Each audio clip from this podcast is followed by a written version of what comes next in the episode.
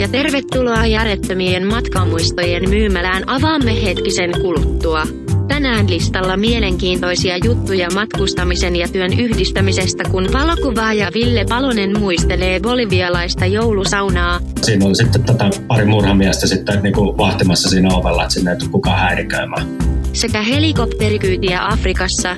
Olin melko varma siinä puolessa matkassa sillä helikopterilla, että tota, mä vaskan housuun. Lisäksi kauppaan saapuu faksitunkilta. Tervetuloa mukaan Terve! Terve, terve. Tervetuloa tää järjettömien matkamuisteen myymällä. Miten me voisi auttaa sinua? No tota, mun tekisi kovasti mieli matkalle, mutta nyt korona-aikaan kun ne pääsen, niin tota, kiinnostaisiko saa kuunnella muutama mun matkastori tuolta männävuoselta? Totta kai kiinnostaa. Kerropas vähän, että et, et kuka siellä oot? Mun nimi on Ville Palonen. Mä oon tämmönen 43-vuotias helsinkiläinen freelance-valokuvaaja. Ja mä teen ammatiksena matkajuttuja lehtiin ja sitten omalle matkailu nettisaitille kerran elämässä. Mikä voisi olla semmoinen ehkä sinun oma henkilökohtainen suhde valokuvaan? Sen lisäksi, että siis valokuvaaminen on mulla niin leipätyö ja osa mun ammattia. Nykyään mä teen myös vähän toimittajan töitä ja sitten on osa-aikainen mediayrittäjä. Mutta valokuvaus on osa mun työtä, mutta sen lisäksi, mikä ehkä vielä tärkeämpää kuin tuommoinen elanto, niin valokuvaaminen on ma- mahdollistanut mulle pääsyn tosi mielenkiintoisiin ja ikimuistoisiin paikkoihin, mistä on tullut niin aika erikoisia ja, ja tota, noin hurjiakin kokemuksia. Noista kokemuksista me kuullaan varmasti vielä myöhemmin. Mutta minun kiinnostaisi se, että kun sinä olet ammattivalokuvaaja, niin mitä sinä luulet, että onko valokuva kokenut inflaation? kun nykyisin Instassa näkee tonneittain valokuvia jatkuvasti koko ajan joka paikasta. Joo, kyllä. Mä sanoisin, että se inflaatio on valokuvassa alkanut jo tuossa viimeistä kymmenen vuotta sitten. Siihen vaikuttaa digikamerat tosi paljon. Et tekniikka on parantunut, kamat on uh, halventunut ja nykyään kuka tahansa voi olla valokuvaaja. Painaa nappia ja sieltä tulee ihan, ihan käyttökelpoista kuvaa. Joo, tuo kun itekin niin mulla ei ole varsinaisesti mitään erityistä valokuvasta ostaa, mutta mulla on järkkäri. Ja se on jännä, että, että sillä on saanut kyllä hienoja kuvia otettu vaikka, vaikka ja mistä, mutta, mutta se on välillä kyllä tosi hankalaa. Et jotenkin tuntuu, että se on tuurista kiinni hyvin paljon se, että, että minkälaisia kuvia sattuu tulemaan. Joo, se on tota, harrastelijallahan se on tuurista kiinni että harrastelija ottaa kuvia ja sitten niitä kuvia joko tulee tai ei tule. Ja sitten taas harrastelijan ja ammattikuvaajan erottaa se, että ammattikuvaaja menee ja tekee. Eli toisin sanoen päättää etukäteen, kuinka tämä, millainen kuva halutaan ja osaa tekniikan ja tietää, että miten se kuva saadaan aikaan. Onnistuuko se, kun otetaan matkakuvia, niin kuinka se, se onnistuu, että pystyy päättämään, että mitä, mitä ottaa? Tota, onhan siinä totta kai tuommoisessa, että kun kuvataan niin kuin dokumenttikuvaa ja tämmöisiä niin kuin toiminnallista kuvaa varsinkin, niin ää, sillä, sillä tota, sattumalla on tosi tosi suuri merkitys. Et parhaita kuvia on sellaiset, mitä ei olisi etukäteen voinut edes suunnitella. Et se tilanne vaan tulee ja sitten siihen reagoidaan. Mutta mutta sitten jos puhutaan esimerkiksi henkilökuvaamisesta tai jostain maisemakuvaamisesta tai tämmöisestä, niin ei ne tapahdu, tai siis totta kai ne voi myös tapahtua silleen, että mennään räppästään kuva, mutta ne voi myös tapahtua silleen, että päätetään etukäteen, että halutaan nyt tämmöinen, tämmöisestä henkilöstä kuva, missä on tämmöinen tunnelma, ja sitten mennään ja tehdään se. Sim, sanoit siitä, että, että tuota, valokuvaaminen on mahdollistanut sulle reissuja. Niin tulisiko silloin mieleen jotakin semmoista mielenpainuvaa muistoa työreissulta? Mä voisin kertoa tämmöisen pikkutarinan tuolta Mongoliasta vuodelta 2007. Olin just alkanut seurustelemaan uuden tyttöystävän kanssa ja hän oli tehnyt töitä matkailutoimittajana aiemmin. Ja sitten koska molemmat siinä vaiheessa oltiin matkustettu aika paljon ja rakastettiin matkustamista, niin päätettiin, että kolmen kuukauden seurustelun jälkeen, että nyt pistetään parisuhdetesti ja lähdetään kuukaudeksi Mongoliaan backpackeröimään. Ja sinne me sitten mentiin ja, ja seikkailtiin, käytiin siellä hevosvaelluksella nukuttiin juurtissa ja käytiin metsästyskotkafestivaaleilla ja näin päin pois. Ja sitten puole, puolessa reissussa niin mentiin tuonne Gobin autiomaahan ja meille oli varattu sieltä auto ja kuski, kenen kanssa oli tarkoitus lähteä viikoksi Jeppi tai tämmöiselle maastoautoreissulle. Ja sitten kävi ilmi, kun tavattiin tämä kuski, että hän ei puhu englantia kuin yli kymmenen sanaa. Ja me, oltiin te- me oltiin tekemässä lehtijuttua tuohon matkailulehti Mondoon sieltä, ja mikä tarkoitti, että me tietysti haluttiin sitten paikallisten ihmisten kanssa jutella ja heitä haastatella ja päästä siihen kulttuurikunnolla siis sisään, eli tarvittiin toisin sanoen joku tulkki. Ja sitten sieltä, siellä selvitettiin ennen lähtöä, että miten tämä onnistui. Löydettiin yksi freelance-tulkki, joka ei päässyt meidän kanssa ikävä kyllä lähteen, koska hän oli viimeisillään raskaana. Mutta sitten hän ehdotti, että, että tota, tehän voitte pistää tuonne paikallisen telkkarin mainoksen, että etsitte tulkkia huomisaamuksi. ja me oltiin siinä vaiheessa, me oltiin ihan perse auki ja ihmeteltiin, että ei me taida olla tämmöiseen, tämmöiseen oikein tota budjettia. Ja sitten tämä freelance-opas joka tapauksessa sai sitten meidät houkuteltua paikalliselle TV-asemalle ja siellä kävi sitten ilmi, että tämä mainos olisi tämmöinen tekstimainos, mikä menee sitten siellä illalla niin telkkarilähetyksen siellä alareunassa. Ja se mainos maksoi 2,5 euroa. Eli toisin sanoen meillä sitten budjetti kumminkin riitti siihen ja sitten tämä mainos oli sisällöltään, että kaksi suomalaista matkailutoimittajaa etsivät tulkkia Kobin autiomaahan. Jos sinua kiinnostaa, niin tule huomenna aamu, aamuna kello yhdeksän kaupungintalon portaille. Ja me mentiin sitten seuraavana aamuna kaupungintalon portaille ja siellä odotti sitten kaksi miestä, joista nuorempi oli semmoinen aika aika semmoinen rehvakas radiotoimittaja, joka kun kysyttiin, että tunnetko Kopin autiomaa, niin hän sanoi, että kaikki Kopin autiomaassa tuntevat minut. ja sitten toinen, toinen näistä miehistä oli semmoinen vähän vanhempi venäläinen mies, joka ei puhunut englantia, mutta koska tämä mun tyttöystävä sattui olemaan venäläinen, niin he tulivat sitten aika hyvin juttuun, juttu venäjän kielellä ja sitten päätettiin, että palkataan tämä vanhempi mies meille, meille tulkiksi. Ja sitten kun lähdettiin siitä sitten ajelemaan, niin kysyttiin häneltä, että pitääkö hänen käydä kotoa hakemaan tavaroita ja hänellä oli semmoinen ihan pieni vyölaukku. Hän sanoi, että ei, että tässä on kaikki, mitä tarvii viikoksi. Ja sitten auton ikkunasta vielä nähtiin yksi nainen, joka haravoi pihaa ja sitten tämä herrasmies totesi, että se on hänen vaimo. Ja kysyttiin, että pitäisikö vaimolle käydä sanomassa, että olet lähes viikoksi meidän kanssa.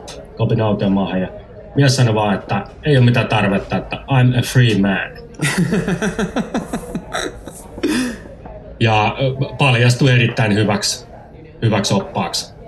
Tässä oli vielä se hauskaa, että tänne tota, oppaan nimi oli Munkbaatar, joka tarkoittaa, koska Mongoliassa kaikki nimet tarkoittaa jotain vähän samalla lailla niin kuin tämmöistä Amerikan intiaani-nimet. Mitä Munkbaatar tarkoittaa ikuista sankaria, joten pääteltiin, että tämä nimi on jonkunnäköinen ennen, että tämmöinen kaveri pitää meistä kyllä Kopin autiomassa huolen. Pitikö hän? Pitikö hän huolen?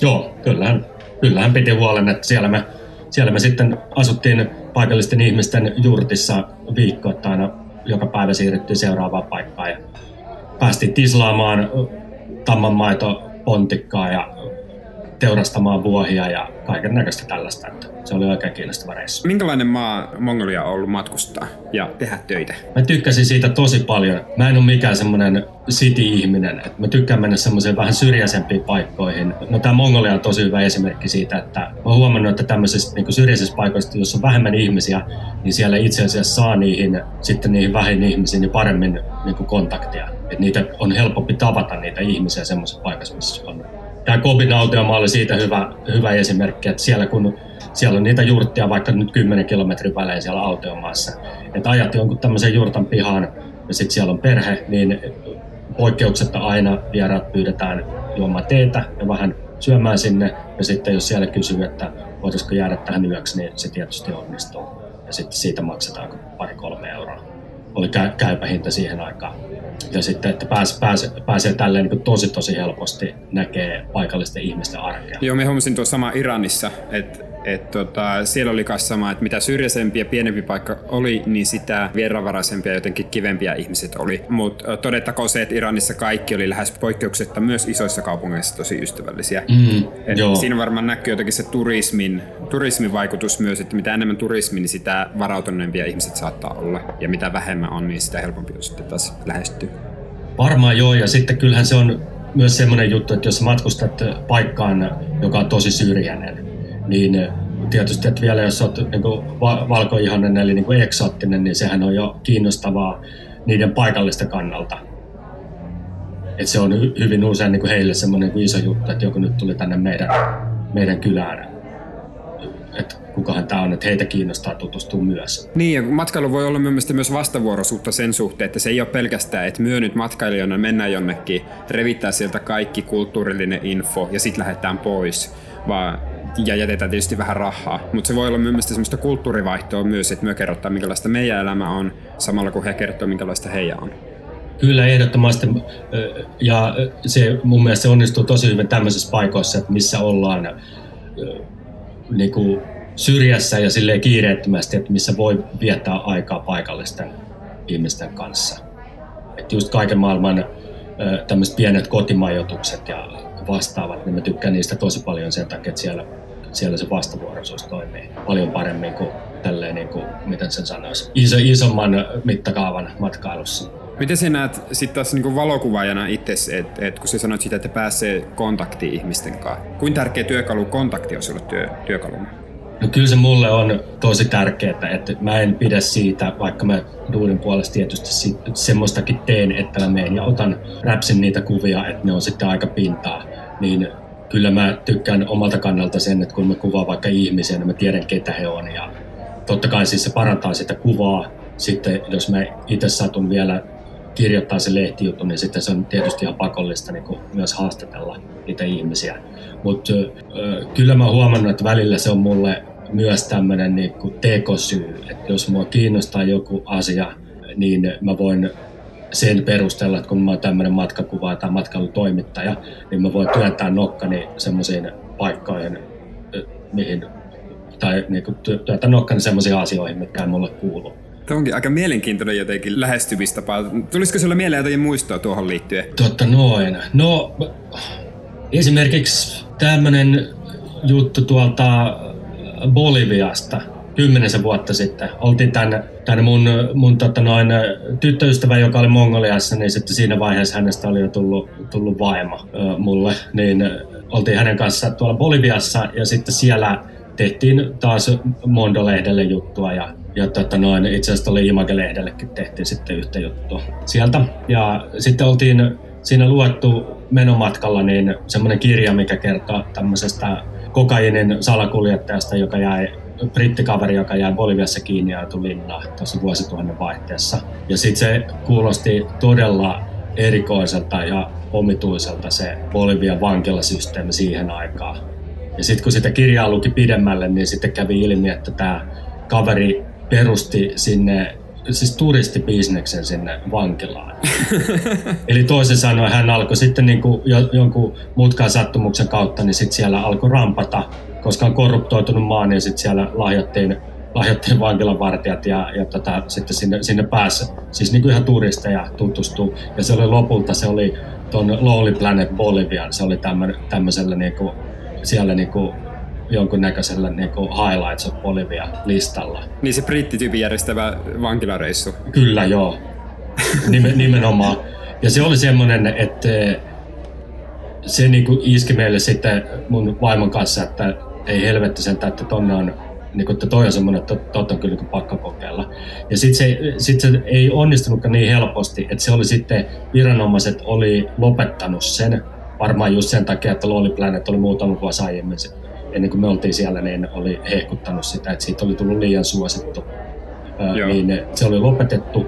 Mutta sitten me jonkun paikallisen matkatoimiston kautta niin sitten saatiin selville, että ehkä se kumminkin onnistuisi. Ja löydettiin joku kytky ja sitten lopulta niin päästiin sinne vankilaan vierailulle.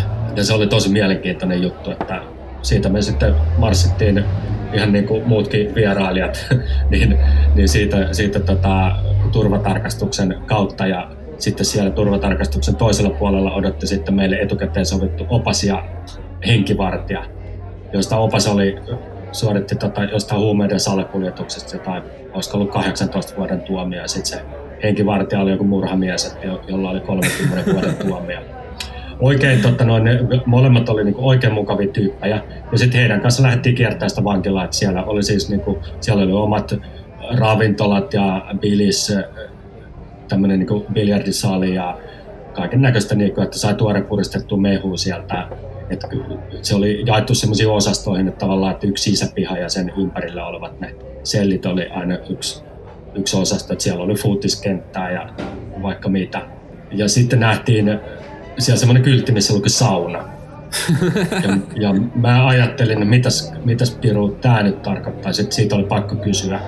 Ja sitten kävi ilmi, että todellakin että yksi kaveri oli rakentanut sinne saunan. Ja sitten siitä oli viikko jouluun aikaa. Sitten mä selitin tälle saunahepulle, että Suomessa on niin jouluaattona on niin tämmöinen perinne, että jouluaattona aina pitäisi päästä saunaan. Ja tota, hän sitten sanoi, että ei muuta kuin tervetuloa, että olisiko sitten sovittu, että maksaa sitten 10 dollaria, että se pistää saunan mulle ja vaimolle lämpimäksi jouluaattona. Ja sitten me siinä vähän silmiä pyöriteltiin vaimon kanssa, mutta ja sitten tämän vankilavisitin jälkeen keskusteltiin aiheesta, että tultiin siihen tulokseen, että tuo kuulostaa niin, niin älyttömältä kokemukselta, että on vaan niin kuin pakko mennä.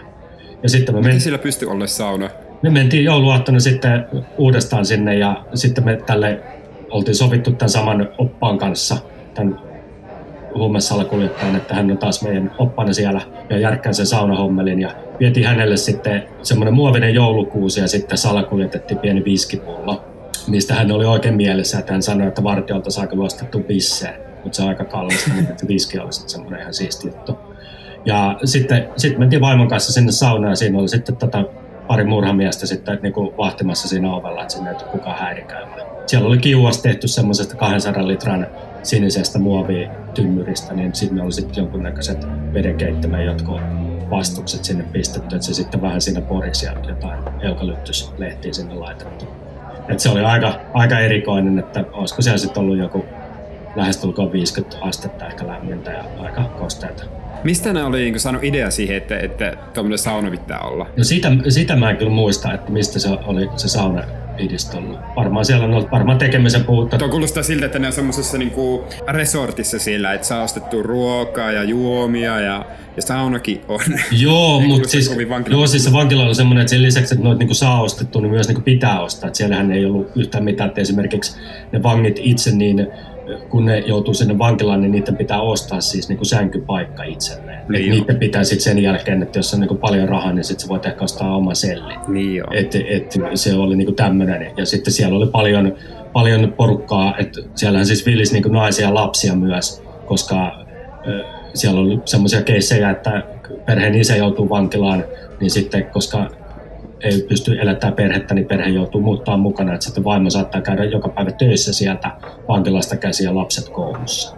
Että ei se silleen niin kuin mikään, että se oli erikoinen paikka, mutta eihän se mikään, mikään niin kuin todellakaan resortti ollut. Minkälainen tunnelma siellä oli? Yllättävän niin kuin rento, mutta sitten esimerkiksi just tämän kirjan mukaan, minkä mä olen lukenut, niin onhan siellä niin kaiken näköistä. Että siellähän pyöri mun käsityksen mukaan aika iso kokaiinibisnes ja sitten, että olihan siellä kaiken näköistä väkivaltaa sun muuta.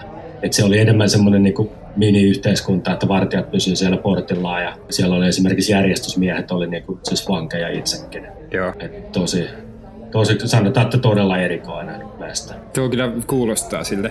Tuliko missään vaiheessa semmoinen olo, että täällä on nyt niin vaarallista, että ei pysty olla? Tota, ei. Siellä ei kyllä tullut. Et kyllä mä tietysti nyt jälkeenpäin kun miettii niin tolleen niin kuin ajatuksena, että en tiedä, että menisinkö nykyään enää vaimon kanssa silleen, että mennäänpä tuonne tota noin, jonnekin vankilan saunaan niin alasti saunomasta, vaan toivotaan, että nämä tyypit niin pitää kaikki ylimääräisesti ihmiset ulkopuolella. Mutta silloin se tuntui ihan, silloin se tuntui ihan niin hyvältä idealta. Jos ajattelee turvallisuutta, kun sitten töitä valokuvaajana. Itse kun on käynyt jossain paikoissa, niin välillä ahistaa ottaa kamera esille sen takia, että, että tuntuu, että se herättää niin paljon huomioon. Joo, ei sitä, me, me ymmärrän kyllä jo, mutta ei sitä voi ajatella, siis sanotaan, että jos mä oon duunikeikalla, niin ei sitä voi ajatella. Ja sitten sitä kuvaamista, niin sitä yleisesti ottaen niin on täysin mahdoton tehdä jotakin huomaamatta. Et päinvastoin mä oon huomannut, että se on parempi, että jos on joku semmoinen vähän niin kuin herkempi, herkempi juttu, niin sit pitää olla niin kuin tosi avoimena. Ja kyllä ihmiset hiffaa aika hyvin missä maassa tahansa, että nyt tämä tyyppi, että tämä on ammattilainen, tämä tekee töitä. Niin kuin sen sijaan, että on turisti, joka räpsii. Et porukka ei tykkää siitä tosi monissa maissa, että jos otetaan jotenkin niin salaa kuvia, mikä on tosi ymmärrettävää, en mäkään siitä tykkäisi. Mutta semmoinen, että jos mennään sitten ihan avoimesti, avoimesti otetaan niitä kuvia tai vielä parempi, että mennään niin kysyä, että hei, että mä olen niin tämmöinen, tämmöinen tyyppi, että voiko kuvata sua niin se on ihan ok. Ja siinä itse asiassa on auttanut semmoinen, että kun jotkut on sitä mieltä, että pieni huomaamaton kamera olisi hyvä, niin mä oon huomannut, että itse asiassa päinvastoin, mitä isompi, niin sitä parempi. Koska jos se tosi iso pro-kamera, niin sitten porukka niin katsoo, että ilman kautta, että on ammattilainen. Niin, ja varmaan sitten myös kamera itsessään kiinnostaa, ja se on hyvä semmoinen jääsärkiä että sitten porukka tuli, että hei, että, että, että näytäpäs tuota, että näyttäpä siistiltä. Joo, ja kyllä siis niin kuin, että ihmiset, niin varsinkin niin männä vuosina, että sanotaanko kymmenen vuotta sitten, kun oli aika paljon isompia kameroita kuin nyt, niin semmoinen niin paketti, ne oli niin semmoisia, että sit ihmiset niin näkee, että toi ei ole turisti. Että tuolla on joku niin iso kamera, että noita on näkynyt vaan telkkarissa ammattikuvailla, että on varmasti ammattilainen. Onko sinun matkustus ja valokuvaaminen jotenkin muuttunut aikojen saatossa? Kun sä sanoit, että oli kymmenen vuotta sitten nuo Etelä-Amerikan reissut sanotaan, että tuossa niinku ehkä 2005-2000 vaikka 12-13, niin tein just tosi paljon tommosia, niin kuin oli nämä Etelä-Amerikan reissut, eli niin kuin omakustanteena, että ne oli semmoisia aika plus miinus nolla. Että tavallaan rahoitin omaa tällaista seikkailumatkailua sillä, että tein sieltä, tein sieltä lehtijuttuja. Ja jossain vaiheessa yritin ihan tosissani silleen, että olisin ammattimainen matkailutoimittaja tai matkakuvaaja, mutta se ei Suomessa onnistu, ainakaan jos sun asiakkaat on aikakauslehtiä. Sitten on eri juttu, jos tehdään tai pystytään tehdä järjestöille saatika sitten jollekin, niin, jollekin niin yritysasiakkaille, että siihen tulee joku mainostaminen mukaan, koska sitten rahaliikenne on ihan erinäköistä joka tapauksessa niin tulin siihen tulokseen sitten jossain vaiheessa, että, tää ei, että mulla ei ole niinku varaa, että on aika kallis harrastus tämmöinen tämmönen tota seikkailu, seikkailumatkailu, että sitä voi tehdä, tehdä niinku välillä, mutta, mutta sitten taas alkoi myös tulla semmoinen olo, että olisiko kiva matkustaa myös joskus silleen, että se olisi ihan lomaa. Että ei ole semmoinen, että tavallaan että pitää koko ajan tehdä sieltä matkalta duunia, että saa sen matkan maksettua. Mitä se tekisi kotona duunit ja sitten niillä rahoilla lähtisi seikkailemaan. Kun tuo on mielestäni tosi monesti vaarana, että jos tekee jotenkin äh, harrastuksesta tai intohimosta ammatin, niin se saattaa käydä tosi raskaaksi välillä. Ja sitten jos tosiaan varsinkin jos rahallinen puoli on ongelma, että, että jos, va, jos siitä ei vaan makseta tarpeeksi hyvin, niin ehkä sitten pystyy erottaa sen seikkailun ja työn. Onko työssä jotenkin ollut, onko sun työn, työ muuttunut? Tuohon äskeiseen pitää sanoa vielä, tässä pitää muistaa niin se, että toisaalta siinä oli tosi tosi hyvä juttu se ja osiksi sen takia mä tykkäsin tehdä noilta matkoilta duunia, ja tykkään siis vieläkin, että siinä tulee se, se, se mahdollisuus, että sulla on tekosyy päästä paikkoihin, jonne tavallinen turisti ei pääse. Mm. Yksi nyt esimerkki tästä, kun kysyit, että miten työ on muuttunut, niin just tämmöisestä että näkee asioita, mitä tavallinen turisti ei näe, niin mä jossain vaiheessa, olisiko ollut 2014, niin kävin ulkoministeriön semmoisen kehitysakatemia-koulutuksen, mikä on toimittajille ja valokuvaajille tämmöinen kehitysyhteistyökoulutus. Ja sitten sen jälkeen niin, niin tota, hain sitten apurahaa myös ulkoministeriö silloin vielä jakoi noita toimittajille matka-apurahoja, niin hain sellaista ja sain semmoisen ja menin sitten Tansanian ja Mosambikin tekemään, tekemään juttua, itse asiassa tein sieltä muutamankin lehtijutun. Aihe oli semmoinen, mitä mä olin miettinyt jo pari vuotta. Olin lukenut jostain artikkelin koulutetuista rotista, siis rotista, jotka on koulutettu haistelemaan maamiinoja. Ja otin yhteyttä, otin yhteyttä järjestöön, joka niitä kouluttaa, semmoinen belgialainen järjestö kuin Apopo kouluttaa niitä Tansaniassa ja otin heihin yhteyttä ja sanoin, että haluaisin tulla tekemään sieltä lehtijuttua. Ja sitten sen lisäksi, että käyn Tansaniassa, niin haluaisin käydä Mosambikissa jossa he myös raivaavat viinoja. Tansaniassa oli koulutus ja järjestön pääkallon paikka ja Mosambikissa oli sitten ihan kenttätyötä. Et siellä sisällissodan jälkeen niin Mosambik on tai silloin vielä oli muutamia vuosia sitten niin maailman, oliko maailman miinotetun maa tai ainakin yksi, niin kuin, missä on eniten miinoja kylvetty sinne ja missä on vieläkin. Niin. M- miten rotta pystyy haistamaan maamiinen? Herää kysymys. Kyllä se, kyllä se pystyy, niin on parempi, parempi hajuaisti kuin koirilla, että se haistaminen ei ole mikään ongelma, vaan se, että miten niitä koulutetaan. Niin joo.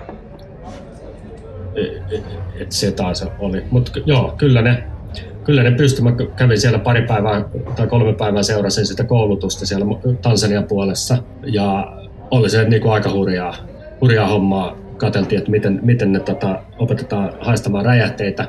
Ja sitten mikä oli vielä hurjempaa, niin sen lisäksi tämä sama järjestö opettaa siellä samassa paikassa rottia haistamaan tuberkuloosi. Eli ne pystyy tosi nopeasti seulomaan tuberkuloosinäytteistä positiiviset sieltä veksi ja sitten ne positiiviset näytteet sitten vielä jollain mikroskoopilla tai niin labratesteillä niin vielä varmennetaan. Tuo on ihan hullu siisti, kun miettii jotenkin, että jos lääketieteellisesti testataan, niin sinne saattaa kestää hullun pitkään ennen kuin sinne saa tuloksia, että jos rotta saa sen viisi sekunnissa. Joo, ja tuolla oli sitten vielä tietysti se, että ne laitteet on tosi kalliita. Et muistaakseni silloin mulle sanottiin, että semmoinen joku tubilaiteet, mitä sitten tietysti länsimaissa käytetään, että se voi sitten maksaa kuin 200 000 dollaria, niin eihän tuommoisessa niin kehitysmaissa ole niin semmoisia varaa, kun se on tuberkuloosi aika laajalle levinnyt ongelma niin on tosi kustannustehokas. Että oli hemmetin paljon halvempaa, halvempaa ja, ja tota, myös niin kuin tehokasta. Minkälaista tuommoisessa on olla töissä? Tulee mieleen, että jos olet ollut siellä apurahan turvin, niin sä oot varmaan ollut yksin. Minkälaista työteko on siinä? Joo, mä olin yksin. Toi oli semmoinen, että apuraha oli semmoinen, että se katsoi lentoliput ja viisumit ja majoituksen. Joo. Se, niin kuin sen verran. Ja sitten sit mä sain siitä, että mä tein lehtijuttuja sieltä tästä aiheesta, niin mä tein ulkoministeriön lehteen Iltasanomia, sitten oliko Espoon seurakuntasanomat ja olisiko ollut vielä joku. Niin kuin kaikki oli vähän eri, eri kulmilla, mutta aihe oli tämä sama tämä järjestö, joka näitä rottia. Joo. Että eihän siinäkään, että mä olin kaksi viikkoa Tansaniassa, kaksi viikkoa Mosambikista, ei siinä nyt palkoille pääse. Mutta sitten siinä samalla niin mä pidin sitten vähän, vähän niin kuin lomaakin, että kun mä olin siellä Afrikassa, että myöskään koko ajan tehnyt töitä. Niin. Mutta minkälaista se itse työnteko oli, kun ajattelee sitä, että, että ne on kuitenkin semmoisia, mitä sanoitkin siitä, että normaali turisti ei pääse tuommoisiin paikkoihin, niin joku miinakenttä kun ajattelee, niin ei se ei kuulosta kovinkaan semmoista helpolta työympäristöltä. No ei ole, mutta siis mähän olin kuvaamassa sit loppupeleissä sitä niin koulutusta. että vaikka oli niin tarkoitus, että mä olisin päässyt niin kuin ihan sitä varsinaista raivaamista kuvaamaan, niin se ei sitten, sitten aikataulusyistä onnistunut. Muuten se oli siis ihan, ei se niin kuin työnä eronnut ihan sama niin kuin, mitä nyt tuommoisia lehtireportaaseja teen vaikka Suomessa. Et tässä oli vaan sitten enemmän aikaa, että kun tämä oli oma, oma prokkis ja kiinnosti, niin totta kai me pistin siihen niin paljon enemmän aikaa. Eihän kellään ole varaa maksaa palkkaan siitä, että mä kuvaan jotain reportaasia niin vaikka kolme päivää tai neljä päivää. Mutta tuolla sitten mä ajattelin, että kun mä sinne menen, niin se on sitten ihan sama, että tehdään niin hyvin kuin pystytään. Kun tuo itselläkin on jotenkin ollut ehkä jossain määrin pieni haave joskus, että olisi siistiä olla tuommoisessa paikassa, ehkä jollekin isolle järjestölle töissä, jollekin punaiselle ristille tai YKlle. Mitä sinulle, että miten helppoa sinne on päästä tähän tekemään hommia tuommoisiin paikkoihin? No mä oon sitten noita Afrikka-juttuja, niin tämän tota, noin Mosambikin just näiden kehitysyhteistyökoulutusten jälkeen, niin sitten sitten tota, sattuman kautta niin sitten mut pyydettiin tuonne kirkon ulkomaanavun tämmöisiä kehitysyhteistyöprojekteja kuvaamaan Liberiaa. Ja silloin taisi olla vuosi 2000, olisiko ollut 2015 tai 2016 jompikumpi. Sitten samana, samana vuonna niin kuvasin myös kirkon ulkomaanavulle tuolla Etelä-Sudanissa. Joo. Ja ne oli semmoisia, että ne, siis mut palkattiin sinne valoja, valokuvaamaan, videokuvaamaan, että mä liikuin siellä, siellä kirkon ulkomaanavun tiedottajan kanssa ja sitten tietysti siellä oli paikallis, paikallisesta niiden, niiden tota, toimistosta, niin siellä on sitten niinku paikalliset ihmiset niin järkkäs meille, meille kaiken näköistä. Et se oli taas ihan erilaista kuin mihin mä oon tottunut, koska tuommoinen kirkon ulkomaanapukin, se on kumminkin aika iso järjestö ja niillä on aika hyvä se verkosto. Ja siellä on etukäteen jo sovittu, että siellä on niinku, että ei tarvitse itse miettiä tai buukata majoitusta, ei tarvitse sopii tai suunnitella mitään aikatauluja tai mitään tämmöisiä kontakteja, että kaikki on etukäteen ja sovittu. Sitten se on tosi tehokasta niin työn tekemistä. Etelä-Sudankin jotenkin mielikuva on semmoinen hyvin vaarallinen maa ja, ja se on hyvin rajoitettu ja todennäköisesti sotatilassa. Niin tuleeko siltä siellä jotenkin työskentelystä mieleen? Se on, joo, siis se on, se on hyvin vaarallinen, eikä sinne nyt mun käsityksen mukaan niin kuin esimerkiksi tällä hetkellä, niin tota noin, ei, sinne, ei sinne missään tapauksessa kannattaisi mennä. Mä satun olemaan siellä semmoiseen aikaan, että siellä oli just, olisiko ollut puolisen vuotta aiemmin vai yhdeksän kuukautta aiemmin, oli jonkunnäköinen aselepo sovittu tuohon sisä, niin sisällissotaan. Et siellä oli suht rauhallinen, siellä pakolaiset oli alkanut pikkuhiljaa palailemaan jo kotipaikoilleen. Joo. Niin pikkuhiljaa tarkoittaa, että ne kaikki, että ne oli hakeutunut niin sinne päin, mutta että esimerkiksi vielä asupakolaisleireistä ei uskaltanut mennä asumaan omiin tai entisiin kotikyliinsä kaikki. Mutta sitten taas sen meidän visitin jälkeen, niin olisiko siinä ollut sitten kaksi tai kolme kuukautta, niin sisällissota alkoi uudestaan. Joo. Et siinä mielessä, että me oltiin tavallaan niin kuin, turvalliseen aikaan, mutta esimerkiksi ei ollut siellä pääkaupunki Jubassa, niin tota noin, me oltiin vain hotellin siellä niin compoundissa niin aitan sisällä. Emme menty minnekään. Et meillä oli sitten ne, muutenkin ne kuvaushommat, kuvaushommat ja ne kehitysapuprojektit, ne oli maaseudulla, niin siellä me tehtiin töitä, mutta siellä, kun me käytiin siellä pääkaupungissa, niin siellä me oltiin ihan niin neljän seinän sisällä. Miten te liikutte sinne maaseudulle? Koska voisi kuvitella, että, että jos sulla on ollut sota, niin ei tiedä, infra aika huonossa No joo, siellä siinä maassa niin siellä ei ole infraa niin kuin oikeastaan ollenkaan. Et se paikka, mihin me mentiin, oli ehkä tietä pitkin 300 tai 400 kilometriä, mutta sadekaudella, milloin me oltiin, niin se tie oli poikki, siis siitä ei pääse. Sitä matkaa ja sitten kuivallakin kaudella, kun tietä pitkin pääsee, niin se kestää, olisiko se ollut 3-4 päivää se reissu. Ja siellä pitää liikkua saattuessa sen takia, että se saattaa olla sitä maatiarosvalta. Me liikuttiin noilla YK, YK tota noin, helikoptereilla. Semmoisilla, millä siellä siis tota noin, siellä saa niinku kiinteisen hintaan ja kaikki kansainväliset järjestöt ja vain kansainvälisten järjestöjen työntekijät pääsivät tämmöisille lennoille, että me siis pyöritti YK siellä tällaista kuljetuspalvelua. Ja kuulemma siis on muissakin kriisialueissa. Ja niillä, silloin mulle sanottiin, että niillä on myös niinku samat hinnat niinku ympäri maailmaa, että se on 100 dollaria per lentopätkä. Yeah. jos siinä on välilasku, niin se maksaa 200 dollaria. Ja se on ihan sama, että onko se Afganistan vai Etelä-Sudan. Joo. Näin, mulle, näin mulle silloin kerrottiin. Mutta joo, se oli tosi kiinnostavaa se liikkuminen. Mä oon ollut kerran aiemmin helikopterissa, mutta en koskaan tuommoisessa tota, Neuvostoliittovalmisteisessa M8, mikä on siis semmoinen aivan jättimäinen kuljetuskopteri. No mielenkiintoista. Tuleeko silloin noihin liittyen jotenkin jotain muistoa mieleen, erityistä tarinaa tai muuta? Joo, ky- kyllä sieltä oli kaiken näköisiä tarinoita. Yksi, mikä tulee mieleen, niin me lennettiin viikoksi semmoisen paikka kuin Piipor, missä oli iso niin pieni kylä, missä oli paljon ihmisiä, koska pakolaiset oli tullut takaisin sinne kotialueelle, mutta ne ei just uskaltanut vielä mennä kotikylässä sinne puskaan.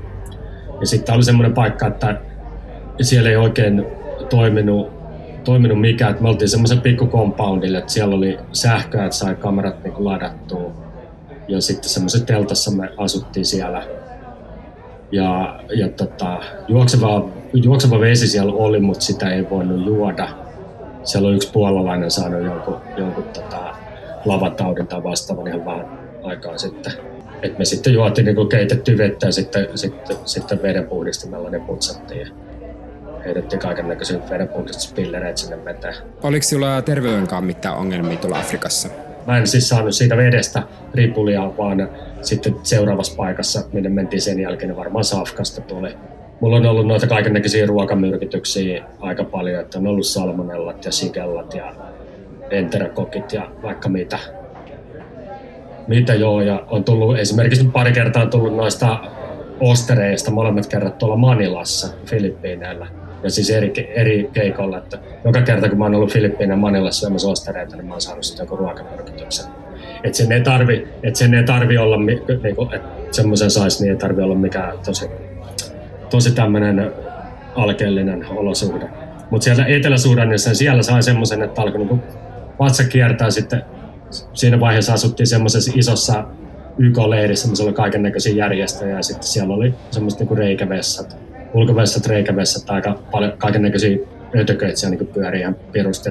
Se ei ollut mikään niin kuin, paras paikka, niin kuin, että jos pitää käydä useampi kerta päivässä, päivässä tota, noin kyykkypaskalla, niin se ei ollut mitään hirveän siistiä. Ja sitten mm. siinä vaiheessa, kun sieltä lähdettiin helikopterilla, niin mä olin melko varma siinä ehkä siinä puolessa matkassa sillä helikopterilla, että tota, mä paskan housuun sinne, että, sinne kuljetuskopteriin. Sitten mä mietin sitä, että saako jotain ikkunaa auki tai, tai jotain, että jos mä oikeasti niin väännän, väännän ripulit sinne, niin siellä varmaan niin sit muuta alkaa niin yriä, että siitä voi tulla ihan niin kuin, aika kamala kokemus kaikille. Sain, tota noin, sain tsempattua, mutta se oli kyllä se oli niin tosi, tosi, tosi hirveä ripuli kokemus.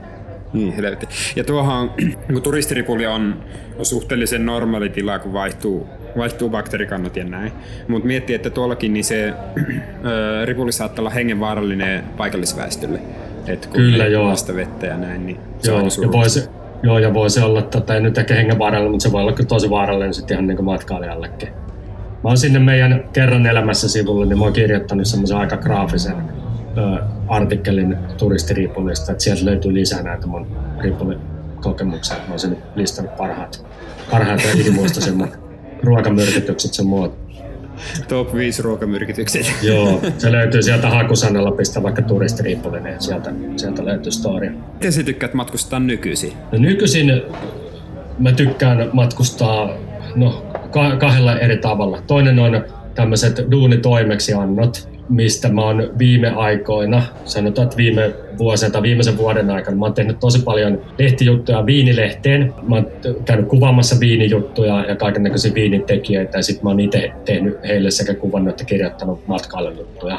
Ja ne on kivoja, koska ne liittyy sitten kaikki niin ruoka, ruokajuomakulttuuriin ja tämmöisiä vähän jotain niin patikointia ja tämmöiset niin elämysmatkailua. Et niitä on hauska tehdä. Ja sitten toinen mitä mä oon tehnyt työhön liittyen, niin näiden kirkon ulkomaanavun juttujen jälkeen niin mä oon sitten tehnyt tonne Suomen punaiselle ristille vähän vastaavan tyyppisiä hommia, eli käynyt kuvaamassa joko kehitysapuprojekteja tai sitten muita punaisen ristin noita avustusprojekteja. Et mä olin tuossa nyt maaliskuussa, eli tuossa niin puolitoista kuukautta sitten suunnilleen, niin olin Svasimaassa ja Zimbabwessa yhteensä kolme viikkoa siellä kuvaamassa kaiken näköisiä, kaiken näköisiä tota, punaisen ristin avustuskuvioita. Et siellä oli esimerkiksi Zimbabwessa niin oli tota, ruoka-avun jakelua. Oltiin landella kuvaa muutama päivä. Et siellä on, siellä on tota, nälän tai niinku, ruokaturva on tärkeä, tärkeä juttu, että siellä on sadot, kuivuisen vienyt sadot ja tällä, että jengillä ruokaa, niin sitten punainen risti auttaa siellä, että ei porukka kuolisi. Jos ajattelisi vaikka työpaikkoja, niin joku reality TV, että onko mieluummin reality TVssä töissä vai sitten jossain dokkarissa. Toki siinä tulee se, että et, et haluatko saada katsojia. Että kyllähän reality TVkin voi olla hyvä. Me katsoin tuon, Ylellä oli tuo Vertahikeä ja Teepaitoja TV-sarja. Se oli just pikamuodista. Ja se oli hyvin mielenkiintoista katsoa sitä, että miten niin reality TVtä voidaan käyttää myös paljastaa tai sitten niin kuin, ihmisten työolojen tuolla kolmessa maissa. Joo, kyllä. Ja eihän ne ole jo tuommoisia niin toisensa poissulkevia, ainakaan mulla. Et mä tykkään tehdä noita, noita niin kuin kaikkea, että noin niin tasapainottaa, että joku tuommoinen joku tuommoinen punaisen ristin juttu, niin onhan se, tai sanotaan, että voi olla niin kuin henkisesti tosi rankkaa. Mutta sitten taas toisaalta niin se voi olla myös tosi palkitsevaa, että sitten kun näkee niitä onnistumisia ja niin näkee, että että tämä todellakin niin auttaa, että ihmiset niin pärjää ja sitten apu menee perille ja, ja tota, ihmisten elin, elintilanne paranee, niin onhan se niin tosi siisti, siisti nähdä. Ja sitten taas toisaalta tämmöinen, että, että voi ajatella, että joku tuommoinen niin viiniruokamatkailu-juttu, että se on höpö, höpö mutta että se taas on omalla tavallaan tosi tärkeää. Ja etenkin sitten on tekijänä, niin sitten on tosi kiva tehdä. Kyllä. Monesti ollaan vähän syyllistyväisiä semmoiseen joko tai ajatteluun. Että mitä tuossa itsekin nä- esimerkkinä näköitin, joko reality tai joku, joko dokkari. Että se on joko aina joko hömpä tai joko hullu vakavasti otettava. et se mielestä jotenkin semmoinen monipuolisuus ja heterogeenisyys on aika siistiä juttuja. Sitten myös matkailussa. Joo, kyllä. Ja sitten kun sä kysyit tuosta, että miten mä matkustan nykyisin, niin mä teen duunikseni niin matkailuun liittyen niin tämmöisiä, tämmöisiä tota, aikakauslehtihommia. Sitten mä teen näitä järjestöhommia ja sitten sen lisäksi niin kyllä mä nykyään matkailen myös ihan huvikseni. nykyään, mä, nykyään mä osaan lomailla, mutta mun lomailu on sellaista, että me mennään yleensä vaimon kanssa joka ikinen kesä kahdeksi viikoksi Pohjois-Norjaan. Mä pakko kysyä sitä, että, että kannatti siis te- tehdä Mongolian reissu uuden tyttöystävän kanssa ja testata. joo, ehdottomasti, joo joo. Ja se oli muutenkin, niin sieltähän siis jäi niin kuin, että tosi, tosi siistejä seikkailuja ja kokemuksia, mitä vieläkin, vieläkin muistellaan. Mikä on sinun mielestä paskin kohe, mihin voi matkustaa? Barbados tuli heti, kun se on aina, tähän, tähän liittyy tämmöinen pitkä tarina, tai ei tämä kovin pitkä Tämä liittyy semmoiseen, että vuonna 2003 Mondolehti oli juuri perustettu ja sitten, sitten yksi suomalainen firma, joka oli alkanut myydä Atlantin yli purjehduksia, niin oli ottanut yhteyttä lehteen, että haluatteko lähettää toimittajakuvaajan tämmöiselle purjehdukselle Joo. Atlantin yli viiden tähden luksuspurjelaivalla, mikä oli 120 metriä pitkä. Oliko maailman kolmanneksi suurin purjelaiva joka tapauksessa niin eivät tienneet, mitä tilasivat, koska Mondon sellainen päätoimittaja sanoi, että jees, ja sitten lähetti minut ja tämmöisen toimittajan kuin Ilkka Karisto, joka on yksi Suomen parhaista toimittajista, mutta kirjoittaa erittäin sarkastisia juttuja vähän niin kuin oman päänsä mukaan. Ja, ja siitä tulikin ihan hauska, hauska keikka. Me mentiin siitä sitten, mennettiin Kanarialle ja hypättiin Botskiin ja mentiin 16 päivää sitten Atlantin yli jutusta tuli tosi hyvä. Se varmaan tämä matkatoimisto ei siitä niin pitänyt, kun se on mikä varsinainen mainosjuttu. Joo. Mutta enemmän sellaista Gonzalo-henkistä meininkiä. Ja sitten päästiin Barbadosille ja tämä oli semmoista aikaa, kun siis ei ollut vielä mitään e-lippuja tai vastaavia. Joo. Niin Barbadosilla piti odottaa meidän paluuliput Etelä-Amerikasta. Meidän oli tarkoitus siitä Barbadosilta jatkaa kolmeksi kuukaudeksi Etelä-Amerikkaan, lentää tuolta Kolumbiasta takaisin. Joo. Ja Mondon päätoimittajan piti lähettää meille ne meidän paluuliput sinne Barbadosille. Ja ne sitten oli jäänyt matkan varrella. DHL, DHL niitä piti tulla, siis ihan paperilippuja. Ja käytiin joka päivä sitten DHLn toimistossa kysymässä, että missä ne on. Ja ne oli välillä Dublinissa, välillä ne oli Lontoossa ja sitten taas takaisin Helsingissä. Viikko, viikko me jouduttiin Lusisia Barbadosilla ilman rahaa, tai siis että oltiin niin tosi, tosi köyhiä tietysti pitkä reissu edessä, että ei meillä ollut varaa mitään luksusjuttua tehdä. Nukutti paikallisessa tota, YMCAssä, mikä oli semmoinen pieni betonirakennus, missä oli piikkilangat ja ympärillään rottia sisällä. Ja siinä oli vielä semmoinen hirveä juttu, että kun me sieltä purjeveneestämme tai siitä laivasta, niin oltiin tulossa satamaan, niin mut kommennettiin takaisin sinne laivaan vaihtaa vaatteet, koska mulla oli maastokuvioiset sortsit, mua ei päästetty Barbadosille, koska laissa oli kielletty maastokuvion käyttö muilta kuin viranomaisilta. Ai jaa. Niin sit, joo, niin sit mä olin, siellä oli 35 lämmintä, sit mä olin farkuissa sen, kun ei ollut mitään muita vaatteita. Mä olin farkuissa sen viikon siellä hikaali. Joo kiva juttu. Et se on, siitä on jäänyt kyllä semmoista lämpimät muistot. Barbadosille mä en, niin kuin, en aio mennä. Ei ollut paratiisi. ei ollut paratiisi. Ei tule muuten semmoisia maita nyt niin nopeasti mieleen, että minne mä missään tapauksessa en haluaisi mennä uudestaan. Mikä on sinun lempikohe? Se vähän niin kuin riippuu. Sanotaan, että kesällä mun lempikohde on Pohjois-Norja. Se on kyllä aika siisti paikka. Joo, se on tosi siisti. Että mä, mulla ei ole mitään syytä matkustaa minnekään muualle kuin pohjoiseen. Ei ole siis, että ei tekisi, mä, mä en nyt kesäksi yritän järjestää sille, että mulla ei ole mitään työkeikkoja kesäisin, että mä pääsen sinne Pohjois-Norjaan. Sitten toinen, kyllä se Etelä-Afrikka, niin se on aika makea. Varsinkin Etelä-Afrikan ne eteläosat, Kap-kaupunki ja sitten siellä, siellä se etelärannikko, niin sieltä löytyy, sieltä löytyy luonnonpuistoa, sieltä löytyy hemmetin hyvää ruokaa, tosi hyvää safkaa. Kap-kaupunki on tosi vasta trendikäs paikka. Mihin se sitten nyt, jos rajat olisi auki? En mä siis nyt, itse asiassa nyt tänne koronan takia, niin minne mä en voi matkustaa, niin mulla pari työkeikkaa meni sivusuun. Toinen oli että mun piti mennä tekemään matkajuttua Ahvenanmaasta. Ja sitten toinen oli, että piti mennä tekemään juttua tuolta Virosta ja Saarenmaasta tämmöistä niin autokeikkaa. Et mulla oli nyt tä, tälle vuoden ajalla suunnitteilla tämmöistä niin lähimatkailua. Milloin tuota, mihin mielet? No, minun piti lähteä Boliviaan nyt kesäksi, mutta enpähän näy nähtävästi okay. että et siellä on Joo. vähän huono poliittinen tilannekin nyt ollut tuon. No tietysti ennen koronaakin jo myös, mutta nyt se vaan jotenkin eskaloituu. Mutta loppusy- loppusyksystä mun oli tarkoitus mennä Argentiinaan parin viikon kielikurssille. Taas, taas kerran opettelen Espanjaa, että mä oon sitä kyllä käynyt niin aika monessa maassa jo kielikurssi, niin nyt ajattelin, että voisi taas mennä vähän verestään muistaa, mutta se varmaan siirtyy kyllä ensi vuodelle. Si, si, muy bien, muy bien. Joo. Hirveästi tekee, millä lähtee ulkomaille ja jotenkin. Ei vaan pääse, niin ärsyttää vähän, mutta toivottavasti se kohta helpottaa sitä tilannea. Voi päästä kaikki. Joo, mä lähden huomenna tänne vuoden tai tänne kevään ensimmäiselle telttakeikalle.